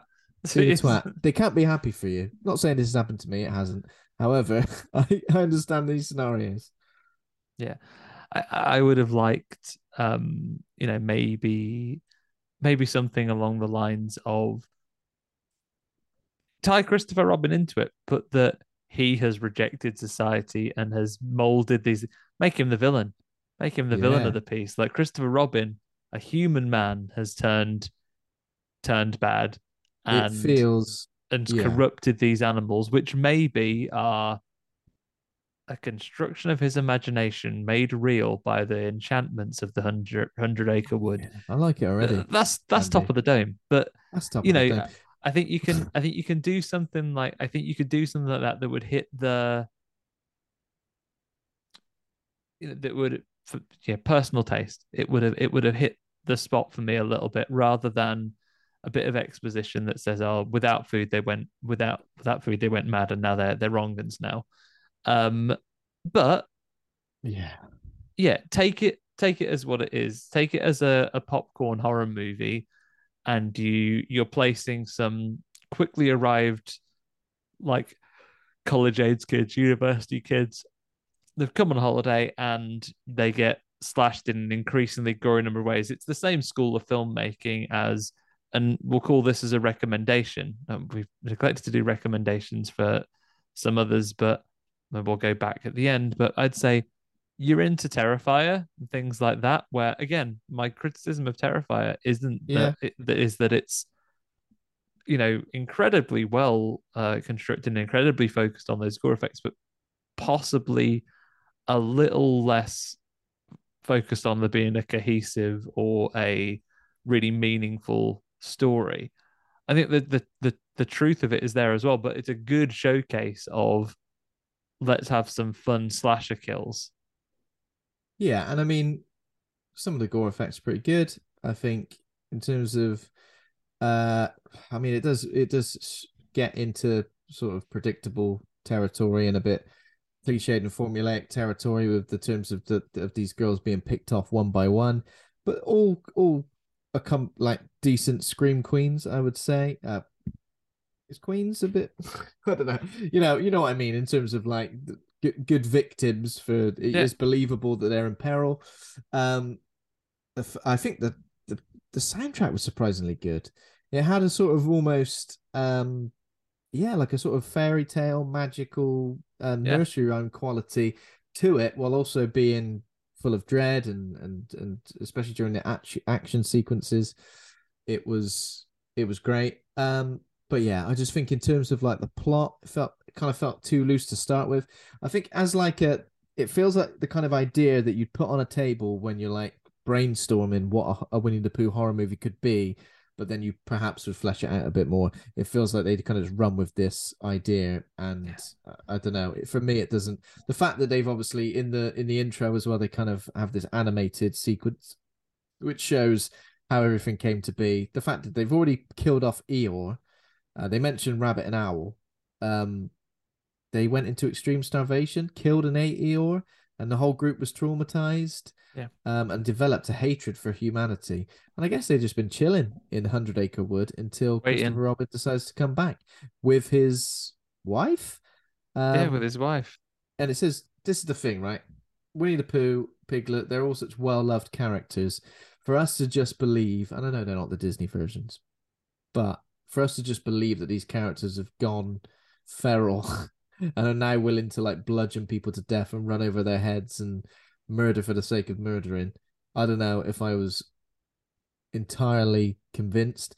I think, I mean, I appreciate this trying to do something that's slightly different than just putting men in masks and saying, but they still do look like masks, don't they? That's the thing. They do look like masks. So especially with the close-ups, um, you know, you never once think that's a bloody big yellow bear, big yellow scary hands. Uh, but yeah, and it's kind of it is just like once it gets going, characters just start getting picked off one by one, um, in in various ways, and it seems like they're toying with Christopher Robin as well. Um, just feels like one of those hopeless sort of slasher films, and I guess both Pooh and Piglet have got a bit of the Michael Myers about them because they don't talk, they move slowly for the most part. Um, they seem kind of unkillable. I think that's that's the problem I have with a with a Michael Myers as much as anything else. That I don't want you to just be all like, oh, you, again, pick this up with Terrifier, Terrifier two. I want there to be some contrivance of escape that the killer has had. I don't want to be like, ah, but you see, evil's inevitable and they're they're invincible actually. So like it's it's one of those things. I, I'd like there to be a oh, I took my eye off him for a second and he's weaseled away, or like he wasn't Yeah. trapped, or I didn't smash him with the car, I just missed him, or you know, something along those lines. I don't want my horror Mm. villains to be uh, you know, seen to be smashed, but then just to be okay. smashed. Just be like, oh, okay, actually, turns out I'm fine because But this is the thing. Obviously, it borrows heavily from a lot, a lot of slash, a lot of slasher films. Um, and I don't know if it does anything original in terms of the genre. Now, you could say it is original because it takes famous kids characters and makes them that. But I don't know. I feel like it could have been creepier if Winnie the Pooh was talking like Winnie the Pooh. If Yeah. Piglet was like a little baby boy, and Give it- some yeah, give it- give it- give it- it. Give it some Jack Frost energy. Give it like a little like I personally again, and you know, there's a lot of people I hear audiences have responded to it very well and have received it very well, uh, in a lot of these premieres. So that that's great. I'm really really glad. I think you can take it as just a bit of like a silly showcase of some of some slasher moments. I Uh-huh. think it's a very hard thing without the budget to make it like this, to make it visually without the violence that they're undertaking, make the characters visually scary just to look at. Um, because it's a nice yellow bear and a little pig. Um, but I- I'm glad they tried. I'm glad they've put together something with this. But you're right again. For me, I would have had, as far as legally available, I would have leaned into some of the things with your. Oh, you, do, do you want to take another run at your with your Winnie the Pooh? Oh bother then. Oh God, I hate it because it always seems to come out of nowhere where I've no, I don't think about. it. Um, oh Bobber, oh but it's, it's a little bit more. It's a little bit more like defeated than that. It's a little got like oh, it- oh, I can't describe it. It's got like it's not a wheeze, but there's something in the voice that you Yeah, then it's hard to Kind of creepy. to replicate. Yeah, it's got a bit of a oh bother the factor about it. I, Yeah. I think a friend of the show, Danny Taylor, and I have played a long game of reimagining Winnie the Pooh as the Jigsaw Killer. okay. Um, and he, he- like just doing his tapes, and he sounds a little something like this. Hello, Piglet. I'd like to play a game. That's it. yeah. Well, fuck yeah, you, exactly. Piglet. Fuck you, Piglet. Eat shit, Piglet. Um, Um, yeah, but like yeah, I, I think any a different premise, hundred percent, I could have been on board with. I just feel like slashers are difficult to do at the best of times. For example, we saw a slasher at this festival called Pensive. That's right, isn't it? yeah, the Pensive Yeah. one, yeah. Which is like, here's the thing. Even though this is an original slasher with original characters, I think if you're going to hit a lot of the same beats as most slashers do, and you haven't got like an iconic killer like a like a Michael Myers, um, or anything like that, really, or now of course a um Art the Clown. If you haven't got that, and the characters are a bit, I guess like a bit dull in a way, I think you really do. It you really will struggle to to sort of make anything of it. Um, and the kills aren't necessarily like unique to these characters either. They are just like bludgeoning people to death, stabbing them in the mouth, stabbing them in the head. No one's getting like drowned in honey. That doesn't happen, does it? No, there is some honey that gets slathered about the Yeah. place. Slavered. Yeah, exactly. He does love honey, doesn't he? Yeah. Um. Yeah. Yeah, I mean, like, this is the thing. You don't want to whack as a honey pot on whack as a honey pot on someone said use your use your pig tusks to I just again. think in gen- Yeah, I- in general, I think as horror fans, we've obviously seen a lot of horror films. We've seen a lot of slasher films. We've seen a lot of low budget um, films as well. Um, we've not completed horror, but we're pretty close to it. Uh, I think when when something like this, it is formulaic and does seem to lean heavily into other films without kind of like I, I kind of get it, but at the same time, I just don't think it's it will appeal to a certain a certain type of horror fan. It will, um, and a, and a certain type of horror fan will probably say it's good. I think just coming from our standpoint, coming from a critical standpoint, where we're trying to kind of be, we're kind of trying to make sense of it all, I don't think it achieves much. And I think it, I think Amber did also say that a sequel's been confirmed, so it's interesting to Yeah. see where they would Sequels go with that. like you know you you've not brought it's interesting because obviously we don't know what's happened with rabbit and owl. They're not they're not mentioned. No, exactly. but then again if you've used your iconic two in pooh and piglet um it's it's interesting. And i know they've said that the the second one is going to have a bigger budget and is going to go harder on the harder on the gore and things like that like i I don't know if that's what it needs. I, I, I applaud them. I you know I think I applaud any independent horror filmmaker in making these things. Um, I think you can you can spice up the writing, and I know you have to be incredibly careful. We mentioned things like the voices; those voices probably do fall into the things that are Disney creations and you can't use. So you'd have to do something different. But I think you could do something which brings more of these characters to the forefront while treading that line and and pull something off. But I think the main takeaway of this one is that if you're a serious man or woman or anything else for like for a serious time, then maybe this isn't going to be for you. If you are likewise, it's not overtly uh, a horror comedy. Like it, the, you may find some humor in the situation, but it is not played for laughs. It's played quite seriously and pretty It's straight. played quite seriously, and it's got it is a bit like um, there's some random like bits of nudity as well, which I was a bit like. Yeah, Paul gets de-shirted before she gets wood chipped. Um, T-shirt you know, always gets wood chipped. Obviously, someone's in a bikini as well. I don't know if this is the best representation of. I mean, it feels B movie schlocky, um, and kind of yeah, bad Yeah. temper. Not bad Yeah. tempered. What you've said it before. How do you how do you describe that? Like it's. I think you described something before as being sort of like, it's just not pleasant. I guess is that is if that makes Yeah. sense.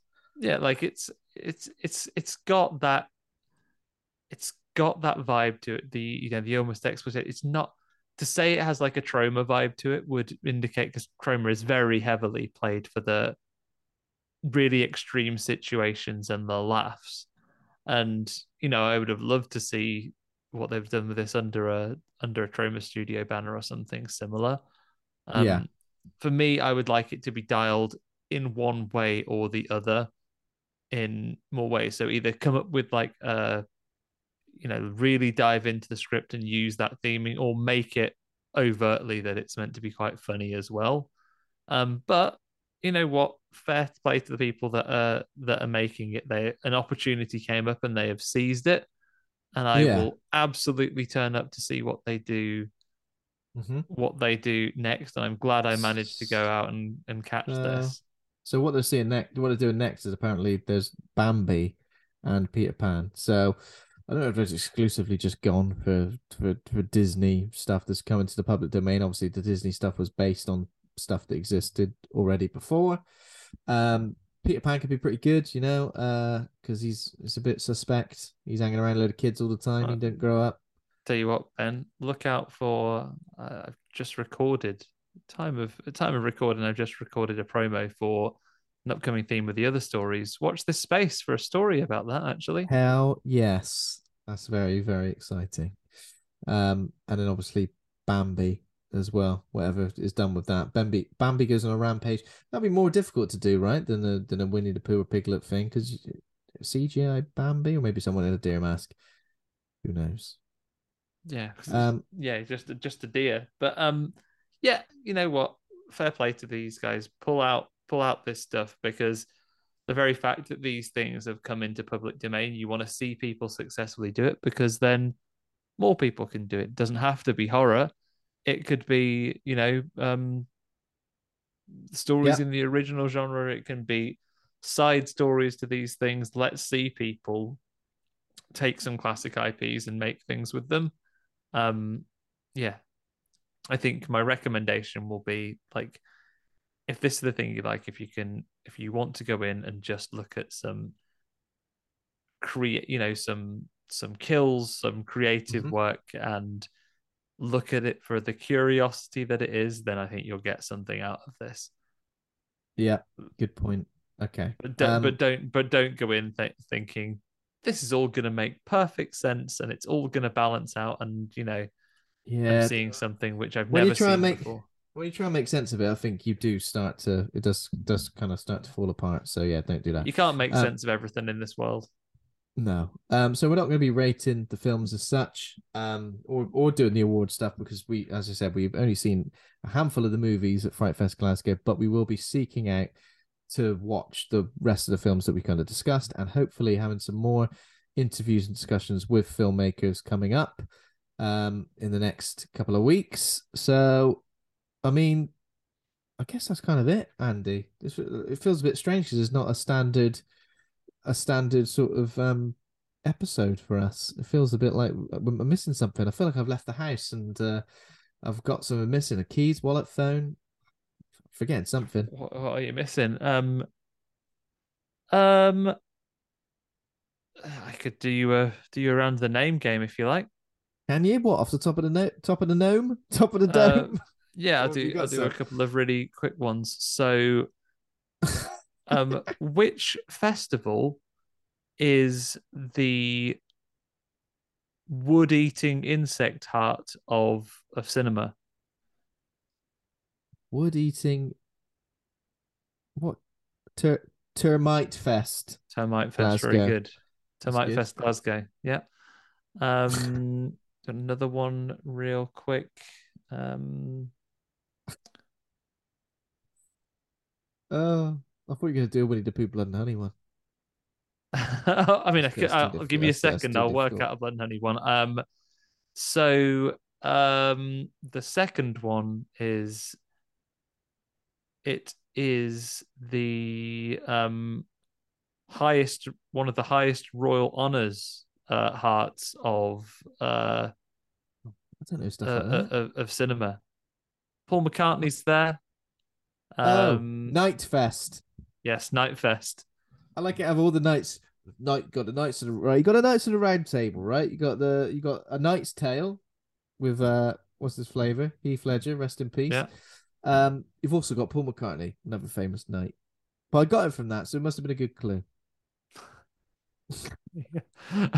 I've been trying to work out a um I've been trying to work out things I can do for Winnie the Pooh Blood and Honey, but realizes that it's a bit like because blood is a lot like Mona Lisa and the Blood Moon. All of my rhymes are exactly the same. Yeah, no, you can't do that. That's all right. We'll knock it. Let's knock it on the head. Let's save them all for next week. Um, so yeah, as, as obviously we mentioned already, we were doing Scream Six, or what did you call it? Five, Six Scream. six, six Scream. Um, so Scream Six. Although the, the last two letters of the thing, so it'd be Scream. Sc- Scream Scream Six. Scream. It works as Scream Six, so I can't fault it at all. Yeah. And I won't, and I won't fault it. So yeah, we we'll be discussing Scream Six next week. Obviously, it's out in cinemas now, so go and check it out before you listen to our episode. We've given everyone a little extra bit of time to go and check it out. Usually, we're we're reviewing new releases the week of. A little little bit of a week a week break um for everybody to go and With all this out, travel. so, you know, with all this travel, exactly. Um, but thanks very much for listening, everybody, and thanks for joining me live from live from Paris, France, Mister Andy Monsieur Andy Conduit Turner.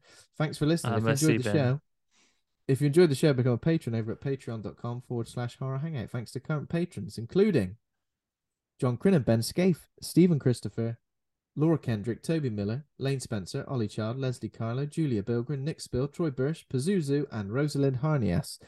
Thanks to Taj Easton for our theme music. Thanks to Acast for hosting the show. Please consider giving us a rating or a review and head over to the Facebook group Horror Hangout Board of Advisors. We're on Twitter, Instagram, Facebook, and TikTok. Horror Hangout Podcast on all of those platforms. And yeah, next week, Scream 6. So thanks very much, Andy, for being a French horror dude. Merci beaucoup, Monsieur Ben Errington. Uh, merci beaucoup, everybody. Mesamise. wow, I can't believe it. And we are an. I I think we we we um are an international podcast. We have guests, international guests. Um, so I'm glad to finally have somebody from France. dialing in. I mean, I almost made that call from LA that time, but then it turned out I had a terrible headache from being jet lagged. So I'll leave you and John to it for Ghostwatch. I feel like I'd love to have had you on the show with a terrible headache and jet lag. Oh, so sick. We went and lay down for asleep. several hours so they could then go and start work. I was like, yeah, maybe I've overdone it. Um, and also, tell you what, desert ever so dry, needed lots of water. That's another story for another time. That's another story. Au for revoir, another time. everybody. See you later, everyone. Bon Thanks way. for joining us. Uh, all the best now. Bye bye. FrightFest.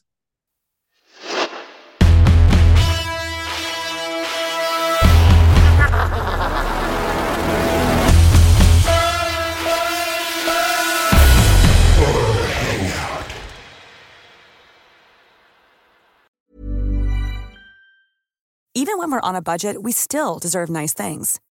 Quince is a place to scoop up stunning high-end goods for 50 to 80% less than similar brands. They have buttery soft cashmere sweaters starting at $50, luxurious Italian leather bags, and so much more. Plus, Quince only works with factories that use safe, ethical, and responsible manufacturing. Get the high-end goods you'll love without the high price tag with Quince. Go to quince.com slash style for free shipping and 365-day returns.